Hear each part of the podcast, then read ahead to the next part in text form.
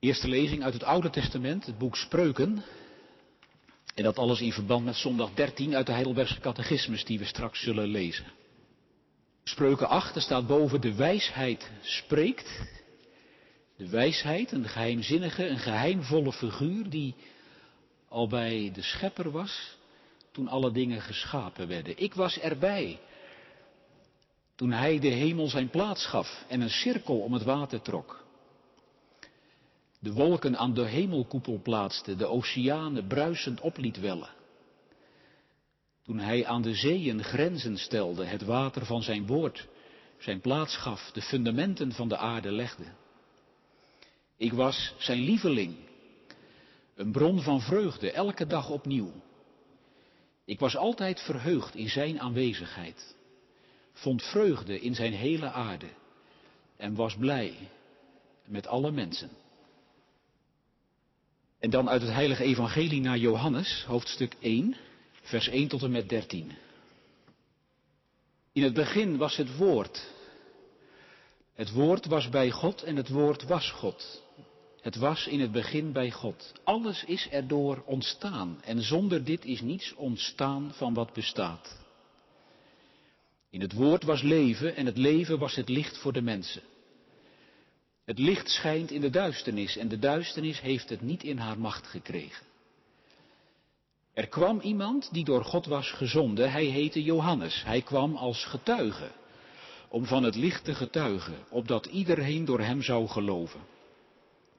Hij was niet zelf het licht, maar hij was er om te getuigen van het licht.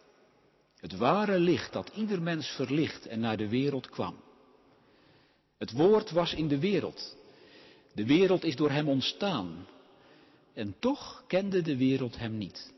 Hij kwam naar wat van hem was, maar wie van hem waren, hebben hem niet ontvangen. Wie hem wel ontvangen en in zijn naam geloven, heeft hij het voorrecht gegeven om kinderen van God te worden. Zij zijn niet op natuurlijke wijze geboren, niet uit lichamelijk verlangen of uit de wil van een man, maar uit God. Tot zover de lezing uit de Heilige Schrift en dan de Heidelbergse catechismus, zondag dertien. Waarom wordt hij, Jezus Christus, waarom wordt hij Gods enige geboren zoon genoemd, terwijl toch ook wij Gods kinderen zijn? Omdat alleen Christus van nature de eeuwige zoon van God is. Maar wij zijn om zijnentwil uit genade tot kinderen Gods aangenomen. Waarom noemt gij hem onze Heere?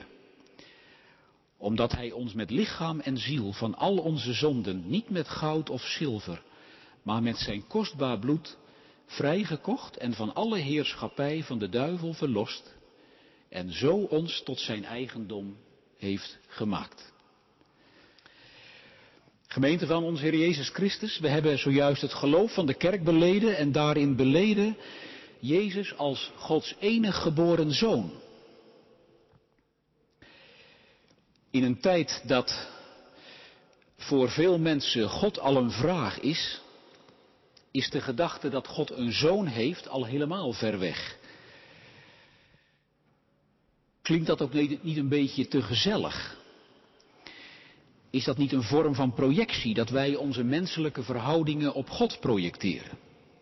God is toch eerder een mysterie dat zich onttrekt aan iedere beschrijving.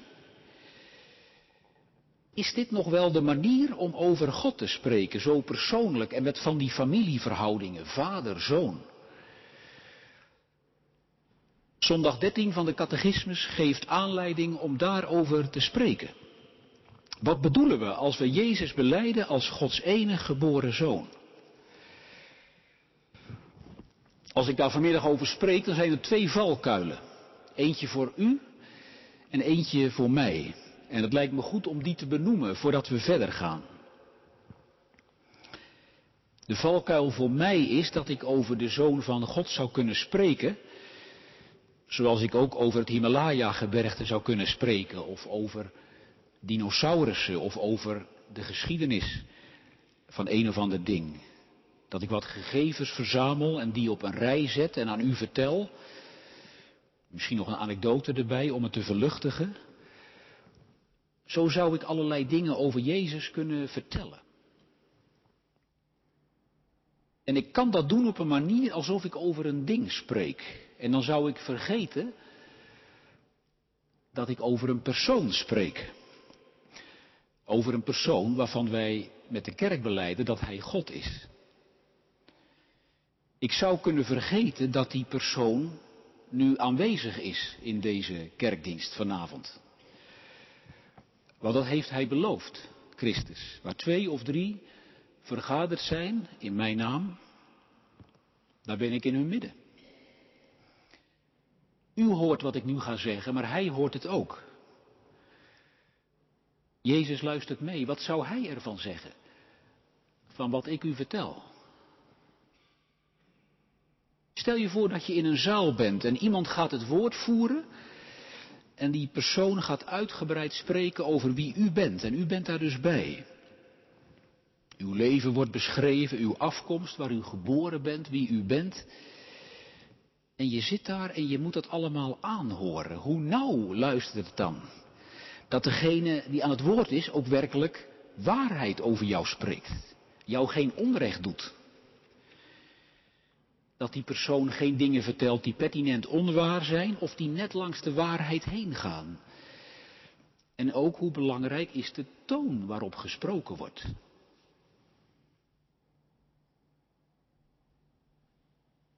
Als ik spreek, zal Jezus ieder moment kunnen ingrijpen, het woord nemen en zeggen wat hij ervan denkt. En dat is dus de valkuil voor mij nu. Dat ik niet moet spreken over Gods Zoon als over een object, maar als over een persoon, die hij werkelijk ook is. Nou zult u zeggen, dat doet u door u aan de Bijbel te houden, en dat is natuurlijk waar. Maar overzie ik de Bijbel volledig? Kan ik recht doen aan wat de Bijbel over Jezus zegt? Kan ik recht doen aan de rijkdom van Christus, onze heiland? En versta ik die Bijbel ook zoals die moet worden verstaan? Is mijn verstand zo verlicht dat ik het Bijbelse getuigenis in zijn rijkdom zie? Ik zou hier vanmiddag een gloedvol betoog kunnen houden en misschien zou uw hart er helemaal warm van worden. En dat ik toch naast de waarheid zou zitten, omdat ik de Bijbel verkeerd begrepen heb.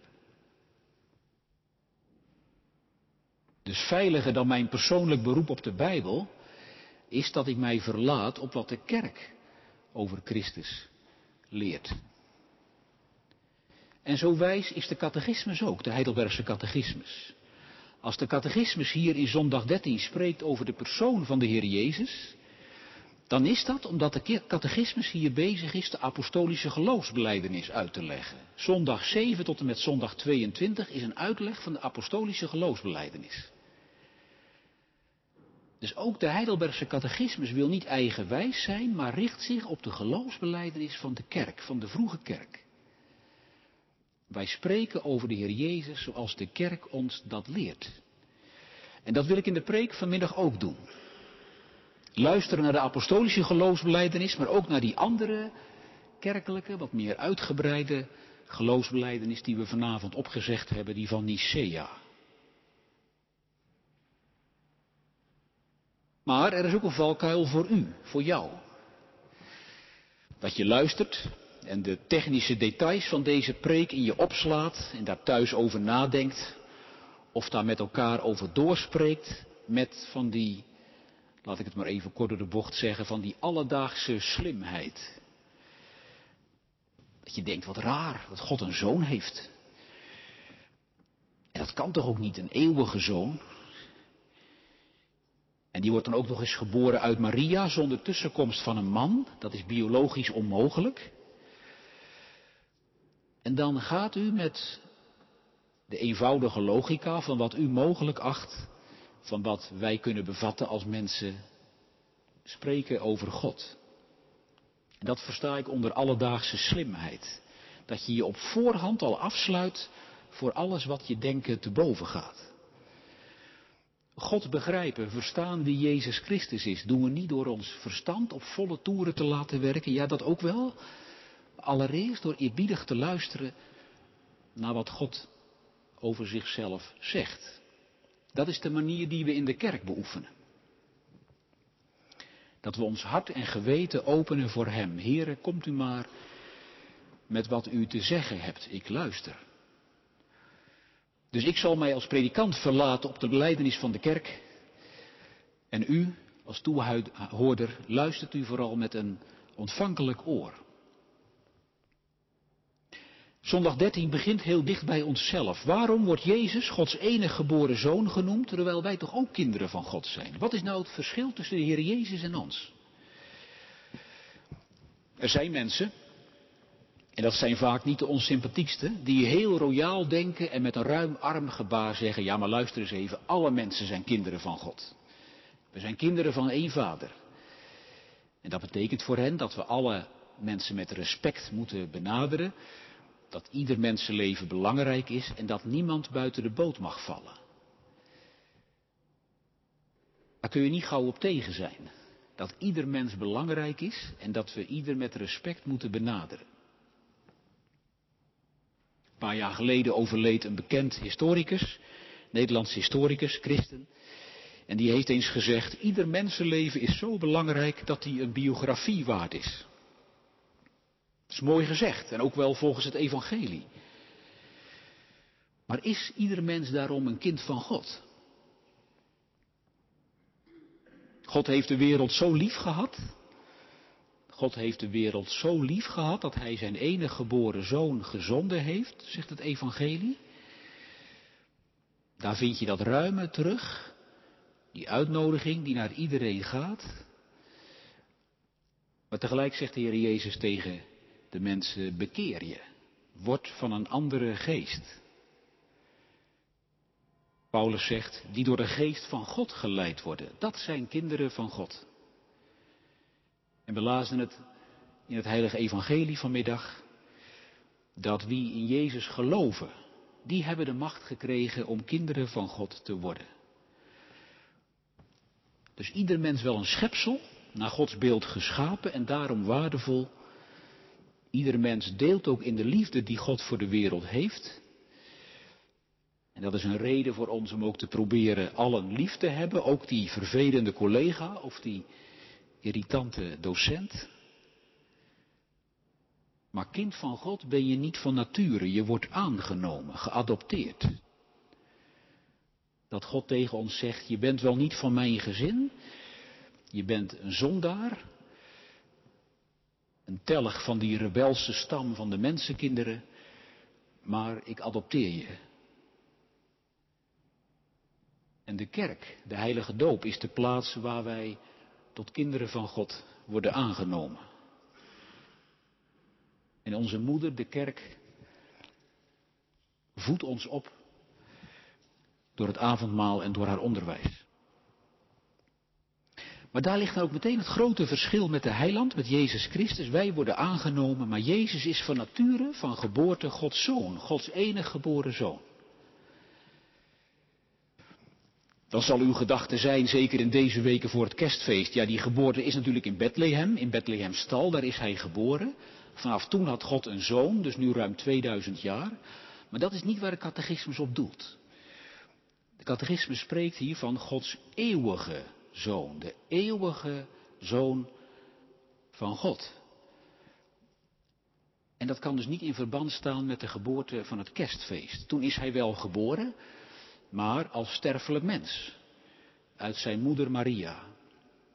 En dat hij de eeuwige Zoon is, betekent dat hij al eerder van eeuwigheid geboren is uit zijn vader. Eeuwige Zoon, al van eeuwigheid geboren uit zijn vader. Voordat de wereld er was, lazen we in het Spreukenboek, voordat er nog maar iets was geschapen, voordat er een oerknal was geweest en de tijd was begonnen, had God al een zoon. God, een geestelijk wezen, en er is nog iemand bij hem.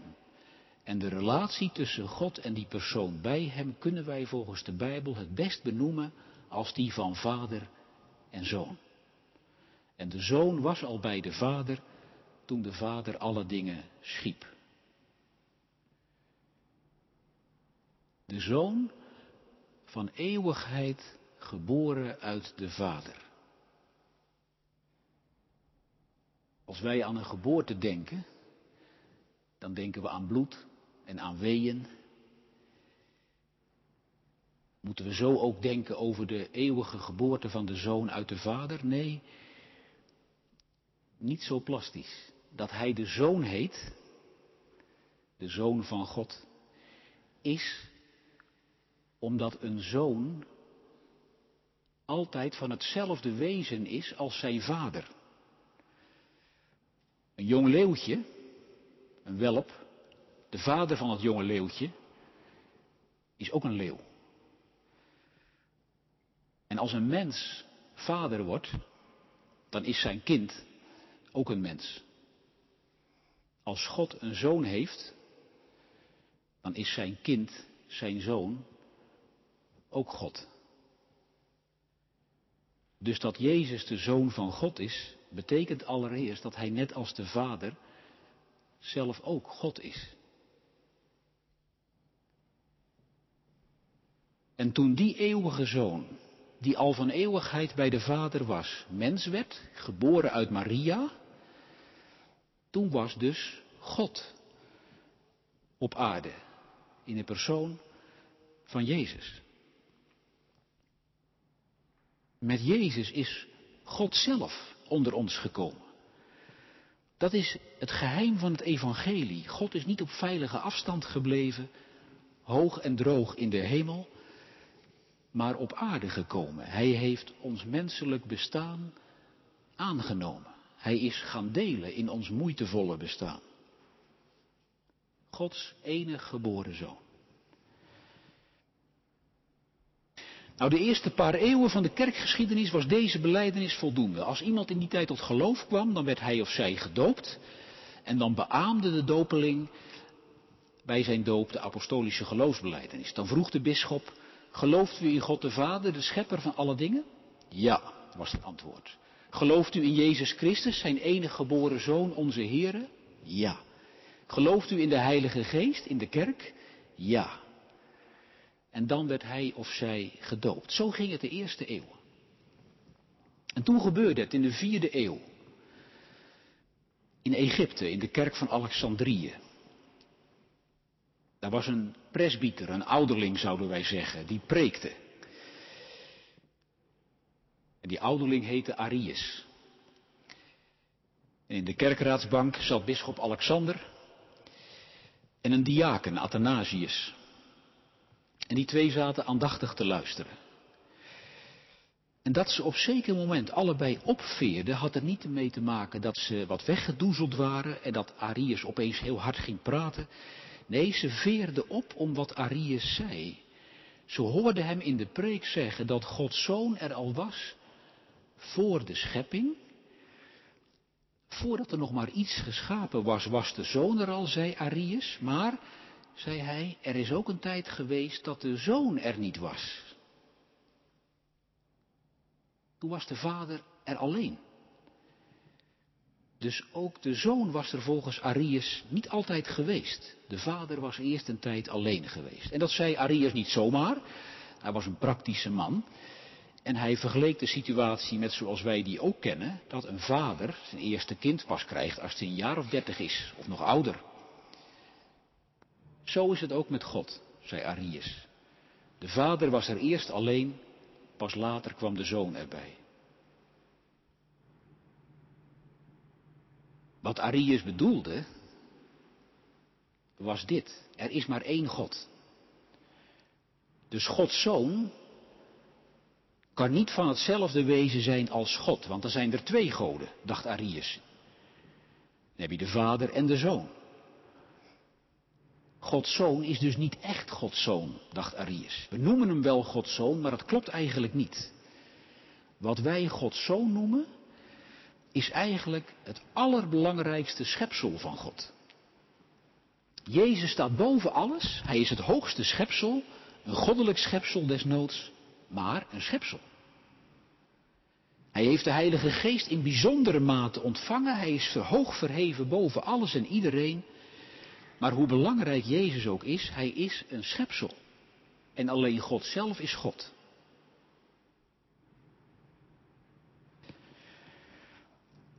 Na de preek werd er over doorgesproken in de consistoriekamer. En toen zeiden bisschop Alexander en Athanasius tegen Arius, ja, dan is dus Gods zoon geen God. En dan mogen we hem ook niet vereren en aanbidden. Want we mogen alleen God aanbidden. Maar de apostelen roepen ons toch op om ook Christus te aanbidden.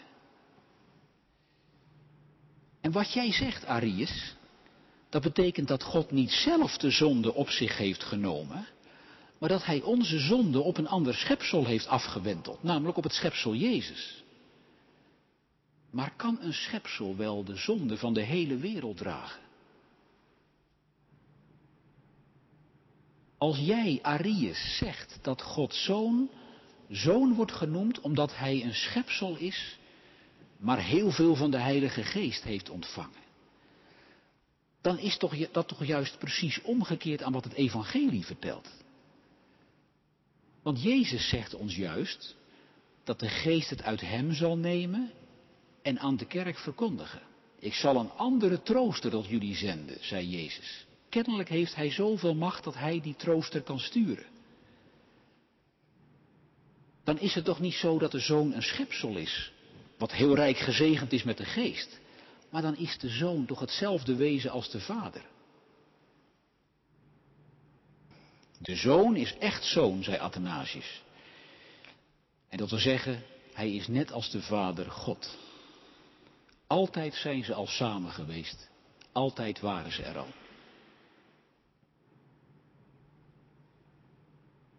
Maar Arius gaf zich niet zomaar gewonnen. Hij zei, ja, maar kijk dan toch naar de, naar de menselijke verhoudingen. Een vader krijgt toch pas later zijn zoon. Waarom zou het dan bij God anders zijn? Leg je dat maar eens uit, Athanasius. En toen zei Athanasius, ik weet niet hoe dat kan, zei hij. Maar ik geloof het. Omdat de Bijbel er zo over spreekt. Volgens de Bijbel is de zoon ook God, net als de vader. Hij is de zoon en toch is hij er altijd al geweest. Ik begrijp dat niet. Maar als ik het zou moeten uitleggen, dan denk ik aan de zon. Niemand zal ontkennen dat de zon de oorsprong is van alle zonnestralen. Van de zon komen ze vandaan. De zon is de bron. Maar er is geen moment geweest dat die zon er was, zonder dat er stralen van de zon uitgingen. Kan God die licht is ooit zonder stralen zijn geweest? Nou, zo heeft de Vader ook altijd al de Zoon gehad. En zoals de stralen de warmte van de zon bij de wereld brengen, bij ons, zo is het ook met de Zoon van God. Hij is van de Vader weggegaan en bij ons gekomen en verwarmt onze koude harten met zichzelf, met de warmte van God.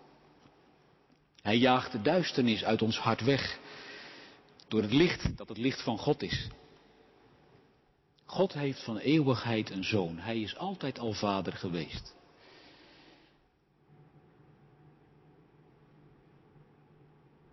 De kerk heeft uiteindelijk Athanasius gelijk gegeven.